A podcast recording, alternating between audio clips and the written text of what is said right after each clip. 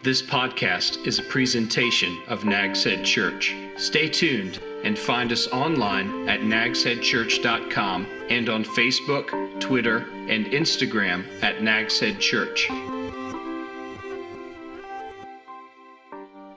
Good morning. Good morning. Oh, much better. Um, I love going on a trip, uh, and I enjoy the journey. Misha and I, we celebrate next summer 30 years of marriage. Woo! Hey, 27 of those were pretty good. Pretty good years. Um, and we're thinking about where can we go, you know, a trip on this. 30 is a big deal, I think. Where can we go on a trip, a journey to celebrate our 30 years together? And so we've been bouncing multiple ideas around in our minds right now, kind of going through some ideas. One of my favorite places to go, if you know me, obviously is Maui, right? How many have been to Maui? Amen. Maui no Ka'oi. So, uh, Maui's one of my favorites. I love Maui. I'd be happy to pack up and go to Maui right now. I would leave. Uh, but the other journey I'm kicking around is back to my homeland, the place of my roots. England. Did you know? You're right. Amen. Okay, it's been decided. So there's like four paragraphs of my message gone right there. Thank you for that. So, one kicking around going to England. Uh, my brother Rick and, and a cousin that we recently discovered. We have family. Our family's not like really tight knit all together. We, I don't. We've never had a family reunion for real. So there's cousins out there I don't know. But Rick and this cousin that I don't even know, I just know him from Facebook, right? That's how we get to know our friends and our families on Facebook now. Or if you're older, the Facebook. And um, so uh, I want to go back there. And one of the places I've been looking at a couple weeks ago, I found myself on the Google. I'll just do it that way, just to help you follow some of you. I was Googling. It's not a dance move, but it could be. I was Googling and I was looking at Bristol. Bristol, England. And uh, I was checking that out because some of our family, that's where they lived and where they were from. And so I thought, what can we do in Bristol? So I Googled it. I researched Bristol. What are the things to do, to see? Most importantly, what restaurants? Right? Half of this room, you maybe you don't even know this, but half of the people in this room are on vacation right now. Right? How many of you are on vacation? Amen? Boy, that's nice going on vacation, isn't it? So half of you, you know, you're on vacation. Some of you, and this isn't a proven statistic. I'm just making these up. But probably, you know, like 10% of you, before you came on vacation, you got on the Google and you like restaurants, Nag's Head, restaurants, Outer Banks, right? And you started searching Mama Kwan's, right? Miller's, steak and seafood. Miller's by the water front. So you start looking. How many of you actually look for the restaurants? Okay, thank you, thank you, thank you. All right, you can go on vacation with me. If you didn't, you're, you're out of luck. I that's one of the first places I look, and I was looking at Bristol restaurants, even the menus. You know, that's important to me. Eating is important to stay alive. So, um, so I was doing that, and uh, and then I was looking, uh, you know, should I take the train from London to Bristol or should we rent a car? Um, thank you. See, we're getting it all planned. If, if I work this all out right now, we'll be good. Um, should we take a train? This might be a funny thing. I'm not really into geography. Is it geography where places are located? Okay, thanks. Um, should we take a train from, from, from Bristol to Ireland? I don't even know if that's possible. No? Okay, well, they need to make it possible because that would be cool going under the ocean or sea, water, whatever that is between the two. Um, do we fly from Bristol to Dublin? I got to go to Dublin. I want to go to Bristol to the Bristol Cathedral, and I want to go to Dublin because our family has a castle there, and it's still there, but we have no ownership in it. But I just want to at least go look at it and touch it and say my family was once here, you know. And so looking at that, I looked at Airbnb, vacation rental by owner. Um, I looked at hotels.com. I looked at Expedia. I looked at AAA, those places to see what does it even cost to stay in those places. You got to know what it's going to cost and where to stay. So I was looking at that and, and I was reading reviews on some of the things. So that was fun for me. And I start, I start researching my journey to my destination. And uh, now I don't know if we'll go to England and Ireland. I don't know if that'll even happen. Um, I don't know if you can wear flip flops in England, if that's even acceptable. If it's not, I'm out. Um, so that's a big deciding factor. But I do know that when you plan for a trip, you think about the destination. Where am I going, right? Where am I going to end up? And you start packing according to your destination. If I'm going somewhere where it's cold, I'm going to pack a parka, right? And some warm clothes. If I'm going where it's hot, I'm going to pack shorts and t-shirts. And so you start thinking about that. Then you start, uh, you're planning your budget, right? And you think about your destination. You got to strategically think about what is this actually going to cost? For us to do? How can we cut corners? And then you start thinking about saving money, right? To save for this trip towards your destination. When you look, when you're looking at a certain destination, part of, part of the journey is the planning and the preparation to get onto your destination, to make it to your destination. So today I want to talk about the fact that our faith is a journey, but the journey is not the focus, the destination is. And our faith is believing in what we cannot see. So if you would turn to Hebrews chapter 11. This morning I'm going to read verses 12 through 16. If you don't have a Bible, there's one stuck under some of the chairs in front of you around you. Hebrews 11, 12 to 16 says, And so a whole nation came from this one man who was as good as dead, a nation with so many people that, like the stars in the sky and the sand on the seashore, there is no way to count them. All these people died still believing what God had promised them. They did not receive what was promised, but they saw it all from a distance and welcomed it. They agreed that they were foreigners and nomads here on earth. Obviously, people who say such things are looking forward to a country they can call their own. If they had longed for their country they came from, then they would have gone back. But they were looking for a better place, a heavenly homeland. That is why God is not ashamed to be called their God, for he has prepared them, prepared a city for them. So faith is a journey. And from the moment we put our faith in Jesus Christ, we begin this journey towards our final destination. So on our journey, first of all, faith doesn't quit. If you look at verse 13, it says, All these people died still believing what God had promised them. When you watch movies with heroes, whether they're superheroes, they have superpower, or they're normal humans that are the heroes of the story, um, when you watch these movies, you see that the hero fights to the very end. Rocky Balboa always fought to the very end, right? That's why we have like seven or 20 Rocky movies because he fought to the very end. He did not quit. Why? Because we love, when we watch a movie, we love a hero who does not give up. In fact, if you're watching a movie and the hero did give up, you would say, What a lame storyline. That's a terrible movie. I'm not going to watch that again. Because the hero never gives up, right? The hero doesn't quit. Heroes of the faith do not give up. And they did not give up. They kept going to the very end, every step of the way. They were believing in what God had promised them. We don't find one single hero in this chapter that fell away, that quit on God, that gave up because faith doesn't quit. Abel, he didn't quit tending those sheep. He didn't give up because he thought his sacrifice wouldn't matter. He didn't give up because, you know, sheep are stupid and they smell. He didn't quit. Abel raised them up and sacrificed the best. Enoch, he lived to please God daily in his life. Enoch did not give up um, living to please his God. If Enoch did give up, we wouldn't read about him in this chapter. Noah didn't give up. I'm sure he probably wanted to. I know I would have.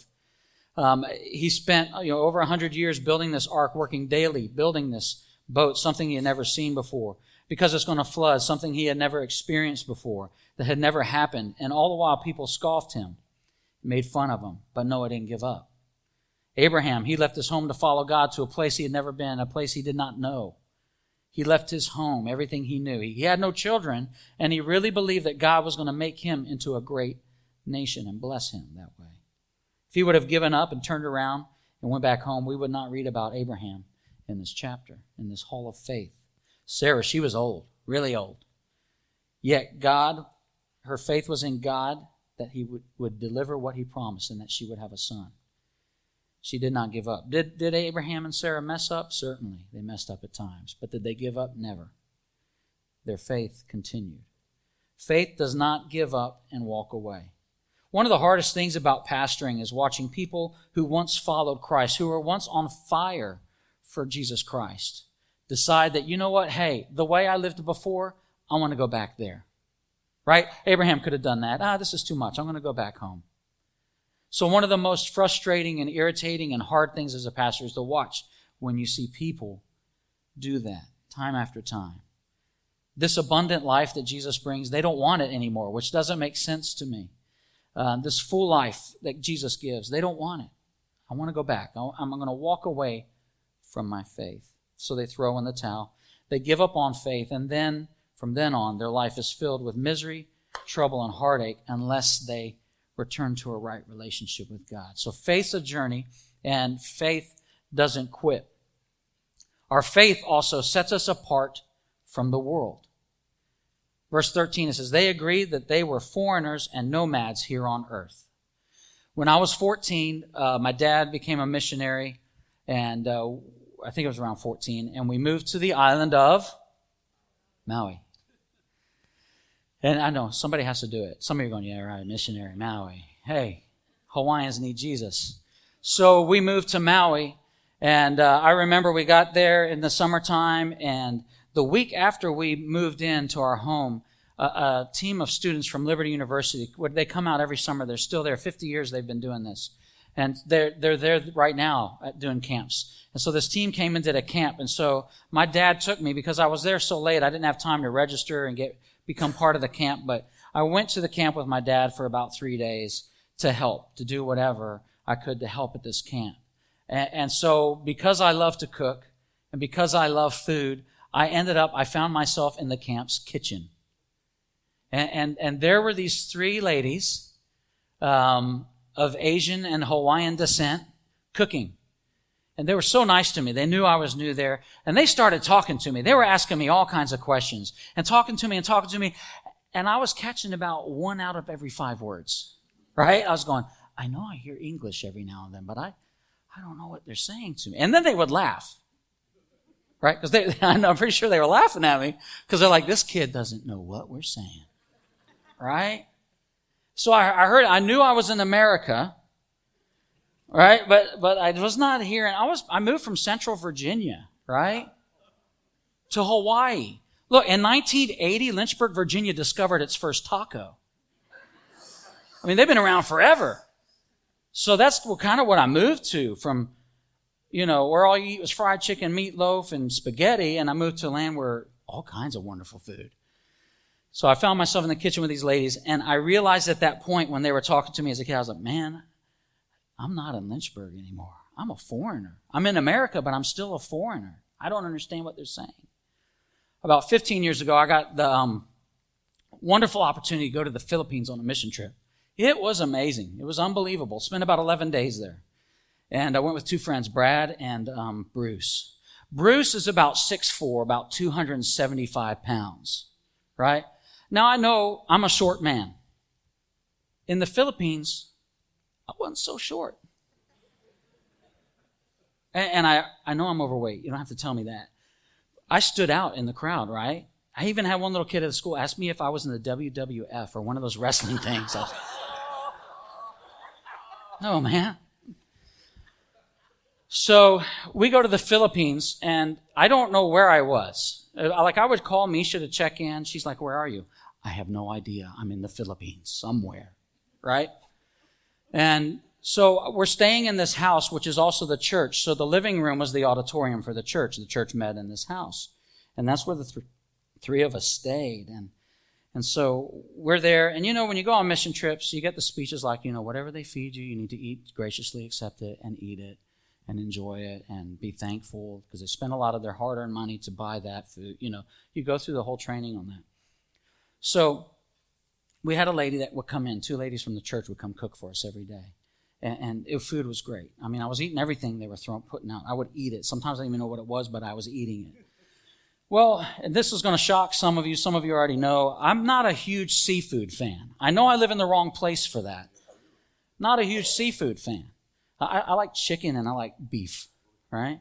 So one night the cooks aren't they're they're sitting in the living room with us talking to me and Bruce, and Brad's in the kitchen with the pastor. The pastor has decided he's going to cook his favorite meal. Right? So pretty soon as I'm sitting there, I smell seafood. And I'm like, oh, Lord, come now. I don't want to offend this brother in the Lord. So I said, Bruce, man, it smells like seafood in here. Bruce, he's like, I know. And I said, well, let, let's go check it out. So we go into the kitchen. I don't like seafood, and I don't like to eat food that stares back at me.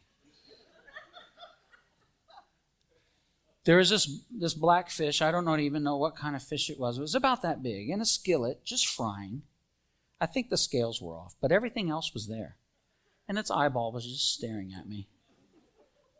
Me. You know, I was like, it's too late.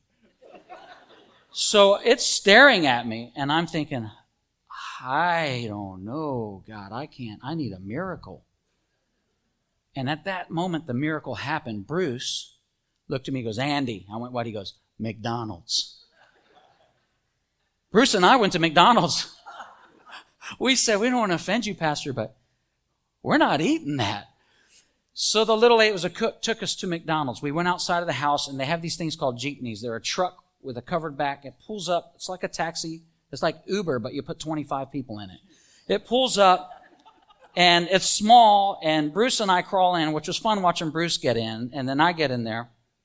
And when it stopped, you could hear all the people chit chatting. And when we got in, it just went dead silent.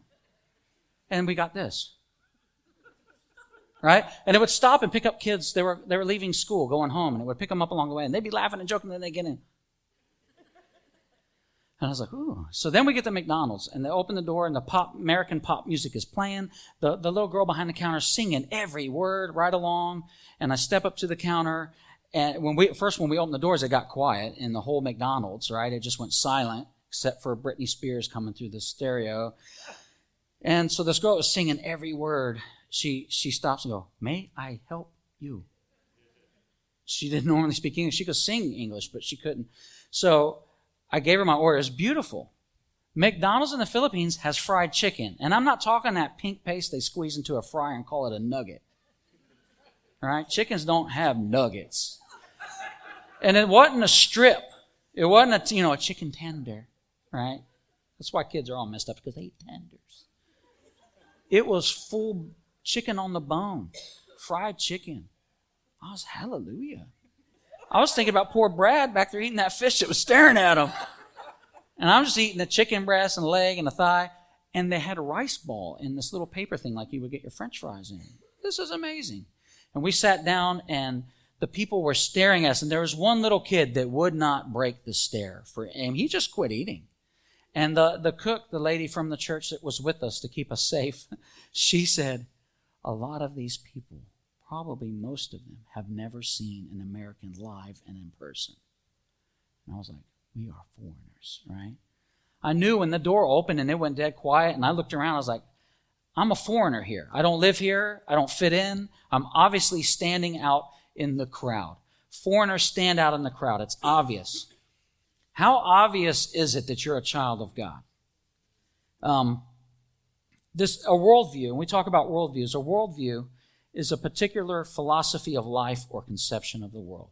And we, and we can take on a couple of worldviews. First of all, we can take our culture's worldview, what our culture and world around us believes and thinks. We can take that on as our worldview. Or we can take on a biblical worldview. Example, our culture says if it makes you happy, it's okay, right? And we all know that you can't make everyone happy. Someone's got to be sad. You know, it just doesn't work out. If, if it makes you happy, it's okay. The biblical worldview says if, it, if what makes you happy is a sin and goes against God word, God's word, it is not okay. That's the biblical worldview. Um, I've heard Christians make the statement in the past few years that show me that many Christians um, are taking on our culture's worldview rather than a biblical worldview. A couple of examples. I had a believer say to me about a Christian couple who was living together but not married. Say to me, they're living together, but I think it's for the best. And I pause. I'm like, how can that be? It goes against God's word, right? It's not best. Um, I've had another uh, Christian person say to me um, about their divorce. Our divorce was a good thing. And, and in that divorce, there was no physical or verbal abuse, um, there was no affair. It was the follow with the statement we just didn't love each other anymore.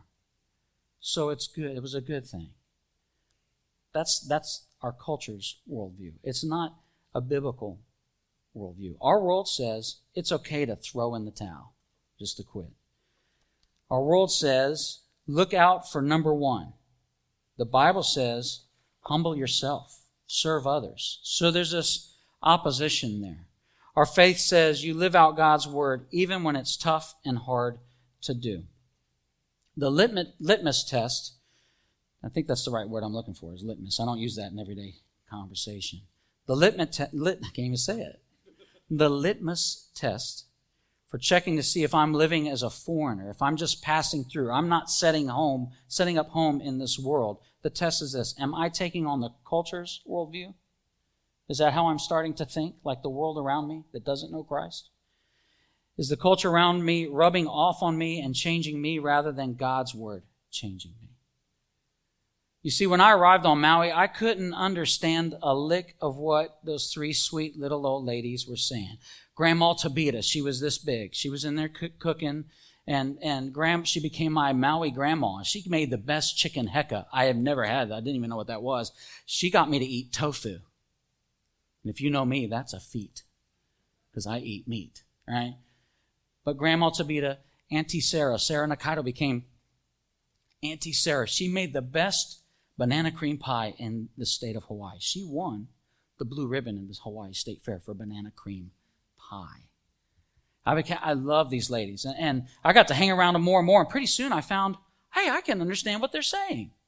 I'm starting to pick up what they're saying to me.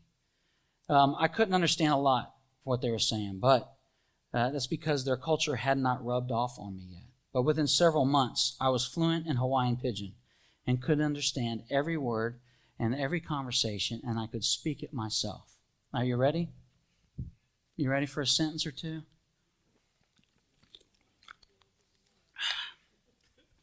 I got to get in the right mode, all right? You got to change gears. All right, so I'll translate because if you speak in tongues, you're supposed to translate. So here we go.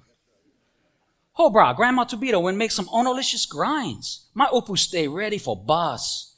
Bombay, I keep eating like that. I go make.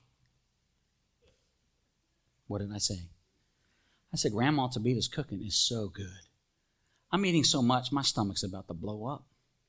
If I keep eating like that, I'm to die. Right? Are we to, are we doing the same thing with our culture? You know, what happened was I could understand and speak it. And by the way, Hawaiian Pidgin is now recognized by the U.S. federal government as a legit language. Somehow I got a master's degree and I never took Spanish, I never took French. But now I'm bilingual. so, how did this happen? It took time, but I, I took on the culture. I settled in. Are we doing the same thing with our culture? Are we settling in and okay with it, even though the culture around us, their worldview, is heading in the opposite direction from God's word? Our faith should set us apart. There should be a clear difference. Our faith desires something better. Verse 16, but they were looking for a better place. There was this drive within them to find a better place. In Abraham's faith journey, we see Abraham moving towards the promised land. But we see that Lot, his nephew, settled, right? He settled in. And when Lot did that, that's when Lot got in trouble. I shouldn't settle because my faith should drive me to desire something better. But too often, we settle. For 26 years in student ministry, I watched young men and young women settle. And I would teach on relationships from time to time, boyfriend, girlfriend issues. And I would encourage students not to settle. Why? Because too often I would watch students settle for a relationship that wasn't the best. You see, God has the best in plan for each one of us. And I would watch students settle. I like a good cheeseburger. I love to eat a good cheeseburger. But I would much rather have a New York strip, right? I'd rather have a big old juicy steak. So I would ask students, why settle for a cheeseburger when you can have a New York strip? If you invited me out to eat with you today, and, and you're more than welcome to do this, and you said, Andy, anywhere on the Outer Banks, your option, your choice, wherever you want to go. Why would I settle for McDonald's in Kill Devil Hills, right? A Happy Meal. Why would I settle for that when just down the road is a place called Owens? And they know how to cook a steak. Some of you only go there and eat seafood. You need to break away and try some beef. Right? Why would I settle for cheeseburger when I could have Owens? Why settle when God has something way better in store for you? My mind says that settling is basically giving up. Settling is stopping. When I settle in my faith journey, I give up on growing. I give up on being stretched. I get comfortable with where I'm at. And those are the times um, when I'm being settled. Those are the times in life when we can go days, weeks, months, or even years without picking up the Bible and reading it for ourselves. If my Bible is collecting dust, then I've settled in my faith journey. God's Word reveals those areas that need growth and need repair and need obedience to Him. So let's be honest. It is easy to settle. It's hard to work on growing in your faith, in this faith journey. The heroes of the faith, they didn't settle. They desired something better. There was something better that they were after. And then this, our faith has a destination. Verse 14, obviously, it says, obviously, people who say such things are looking forward to a country they can call their own. These great heroes of the faith, they set the example for us. Uh, they didn't turn around when the going got tough. They didn't give up. They didn't settle. They pressed on. Verse 15 says, if they really longed for the country they came from, they could have gone back. But they didn't. They pressed on. When life got hard for these heroes of the faith, they kept going. Why? because they had a destination. Enoch walked with the Lord daily. And I'm sure there were times in Enoch's life that that was difficult to do. Why? Because we live in a fallen and broken world. I'm sure there were times he could have given up on the destination. I'm sure that building that ark was difficult for Noah. He could have given up, just gone back to his normal life. Abraham could have turned around, just gone back home. But they had this destination in mind that they were heading to. None of them went back because they knew their faith was taking them to a destination. They were focused on what God had promised, on what was in store for them. Our citizenship as Christ followers is in heaven. We're just passing through, just passing through earth. Where we live right now is just a place on the journey. This is just a spot on the journey. This is not our final destination. When we go on vacation, a journey, we prepare for our final destination. Some of you, because I saw you driving in yesterday, you were prepared for your destination, right? You get that big thing on top, the big bag, roof bag, stuff full of luggage. I don't know how we get people in our cars sometimes when we go on trips, right? You prepare for your destination, and, and that's where you're heading. This isn't our final destination. Prepare for your destination. What do we do? What we do in life should be pointing to our final destination, eternity in heaven with our Savior and our Lord. What we're doing this morning in this room together is preparation. It's prep work. It's practice for what we'll be doing for all of eternity together. Our destination is we're going to worship God for all of eternity together. So if I bug you a little bit, we get to spend eternity together. But don't be upset. They call that heaven, right? We're going to spend eternity worshiping our Lord and Savior, worshiping God together for all of eternity. What we do now here on this planet is prep work for our final destination. Just like when you go on the Google and prep for your vacation, this is the prep work for our final location because we're nomads just passing through. These great heroes of the faith, they believed without seeing. Abraham, he didn't get to see this huge nation of people. Even though he couldn't see it, he pressed towards, um, he pressed towards his destination. And that's faith. Hebrews 11, 1.